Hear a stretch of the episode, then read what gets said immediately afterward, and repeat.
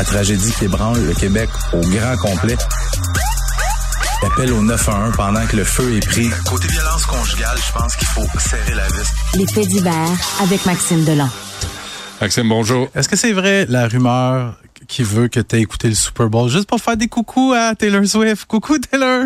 C'est pas une rumeur. Les rumeurs, en tout cas, l'autre bord, tout le monde c'est pas une rumeur. T'es pas un Swifty? Ben oui, je, je m'assume. J'étais tellement excité. Quand, et quand j'ai vu que c'était Usher, j'étais tellement déçu. Hey, surtout quand il se met en bédaine. Avec son petit gant, là, à la, le Michael Jackson. des pauvres. Tu sais? Ouais. Ah non, puis regarde. Ben, je préfère être un Michael Jackson des pauvres qu'un Michael Jackson. Non, moi, j'ai vraiment Ah. haï ça. là. Il n'y a pas de chanson, c'était plate. Et Euh. puis, il est plus en forme que du talent pour chanter. Mais il danse bien, mais j'étais avec Papa Delan, Maman Delan pour le Super Bowl, puis les deux disaient, écoutez, je vous connais pas, moi. c'est qui, lui? Ah non. Comment il a dit ça? Chris.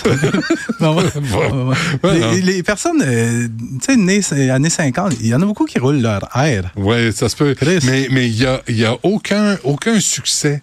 Tu sais, il n'y a aucun Ben, non, verre attends un peu. d'oreille. Par- Ah, non, non, non, je, non. je comprends que c'est peut-être pas Guns N' Roses, là, mais Usher, moi, il a bercé ma- ma- mon adolescence. Ben, Bercé, je comprends. c'est tellement plate. Benoît, tellement plate. euh, Tu fais juste te bercer.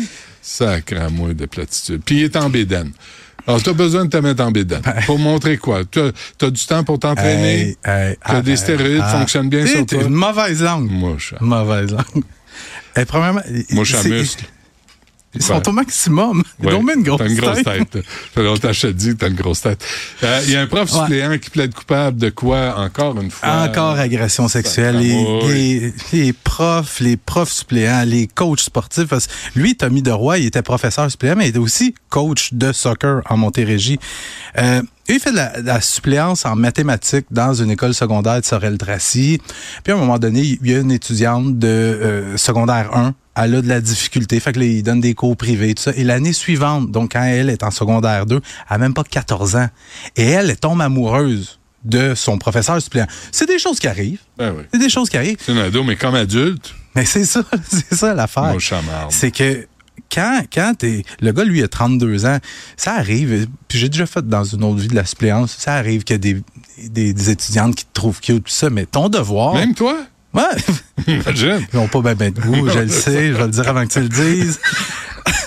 Mais ton devoir de, de professeur, de, Ouais. de personne en position d'autorité, c'est de dire Hey, écoute, moi, je vais t'aider à passer ton année scolaire, ça me fait plaisir, sauf que malheureusement, ça ira pas plus loin que ça. Ben oui. Hum, Il y a des gens qui l'ont vu, euh, les deux, s'embrasser à l'école.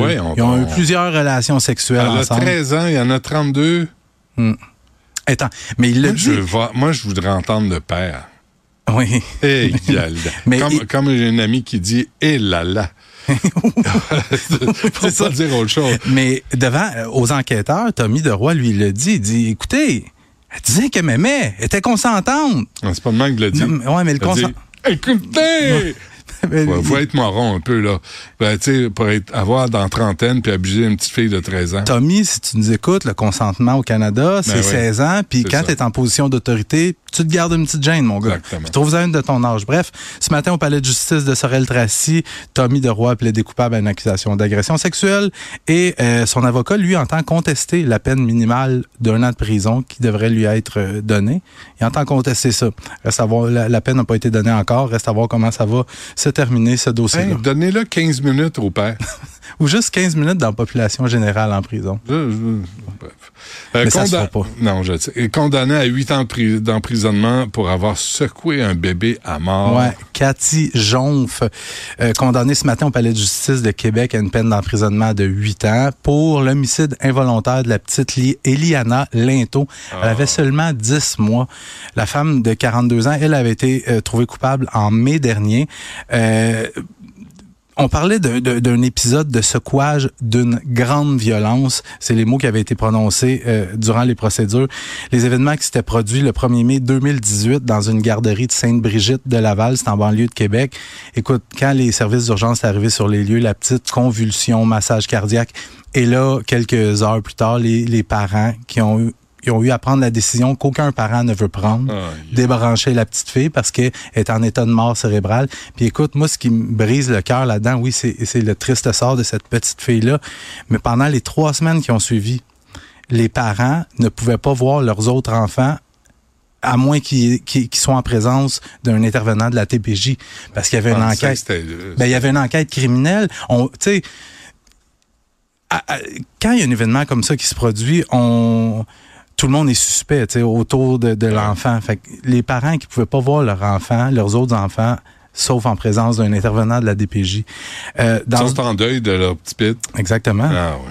Euh, puis dans ce dossier-là, Cathy Jonf euh, a écopé de 8 ans. La couronne demandait 12 ans. La défense demandait 5 ans. Fait que le juge a tranché, a coupé la poire en deux avec 8 ans d'emprisonnement. Et euh, tentative de meurtre à Laval. Une autre? Tu vois, Encore? oui, et tu vois, je m'en vais là, puis le message que je viens de recevoir va fitter avec tout ça. Je veux revenir sur cette retentissante tentative de meurtre euh, survenue. C'est vendredi après-midi. Je suis encore, j'étais en train de faire ma chronique. Ben oui. Je suis allé là-bas après. C'était vraiment spectaculaire. Il y a un gars qui vient de finir un meeting d'affaires avec un ses, partenaires d'affaires. Il retourne dans son véhicule et il y a un gars qui arrive avec un capuchon et qui ouvre le feu. Il a vidé son chargeur dans la fenêtre côté conducteur du gars. Et je sais pas si tu as eu l'occasion de voir les photos que je allé faire. Écoute, c'est un rond comme ça avec neuf trous de balles. Là, tu te dis, c'est sûr que le gars est mort. Il- a survécu. Il a une blessure à un bras, fait qu'il est très chanceux. Je m'attendrai pas sur euh, la est vie. vraiment mauvais. oui, ben c'est que les, les vitres, il a probablement été sauvé par ça. les, les vitres teintées parce que le gars devait pas savoir où il Ah tirait ouais, exactement. Euh, je veux pas m'attarder sur la victime, mais je veux quand même en parler un peu. Le gars qui s'est fait tirer dessus, il s'appelle Ali Chaban, un gars qui a aucun antécédent criminel, mais j'ai rarement eu autant de téléphones de sources policières qui me disaient "Oh, notre chum Ali s'est fait tirer, il est très très très bien connu par les policiers montréalais et même de la rive nord." Il s'est jamais fait pogner. Exactement. Mais il, il tremperait dans euh, la, la pègre libanaise et il serait membre euh, du plus important réseau de vol de véhicules à Montréal présentement. Mais il fait face à aucune accusation. Tout ça pour dire que en fin de semaine aussi, des coups de feu dans le quartier Côte-des-Neiges à la sortie des bars. Et je te le disais, euh, en ce moment même, échange de coups de feu à Montréal-Nord qui vient de survenir entre deux véhicules. Et là, en fin de semaine, moi, j'étais avec euh, ma conjointe, conjointe de l'an. On était avec les petits poutres en auto. Et puis c'est arrivé deux fois en deux jours qu'on était en auto et qu'on arrive à la hauteur de... Ça a donné que c'était des Mercedes dans chaque cas. Et les gars nous regardaient de façon un peu bizarre. Tu sais, moi, je vais regarder aussi, là. Tu, tu me regardes, je vais Ah regarder. ouais. Elle dit, arrête, arrête, j'ai pas envie de me faire tirer dessus. Les deux fois, elle m'a dit ça, j'ai pas envie de me faire tirer dessus. Et, et là, je, je trouve que ça devient un petit peu problématique quand c'est justement cette, cette, cette pensée-là ou cette, Ouais. euh, cette impression-là qu'on peut se faire tirer dessus n'importe où, n'importe quand? Hum. Tabarouette. Euh, à Laval, C'est normal. à 13 heures, en plein milieu d'un terrain de stationnement, d'un Ben centre oui. commercial. Mm. Et là, Montréal-Nord, il est quoi? Il, est très- il était 13h45. 10. Mhm. Échange de coups de feu en pleine rue. Maxime, euh, vas-y, puis on se reparle demain. T'as pas d'ordre à me donner. Je t'en prie, vas-y, mon ami. Salut, Benoît. Fais-toi plaisir. Salut.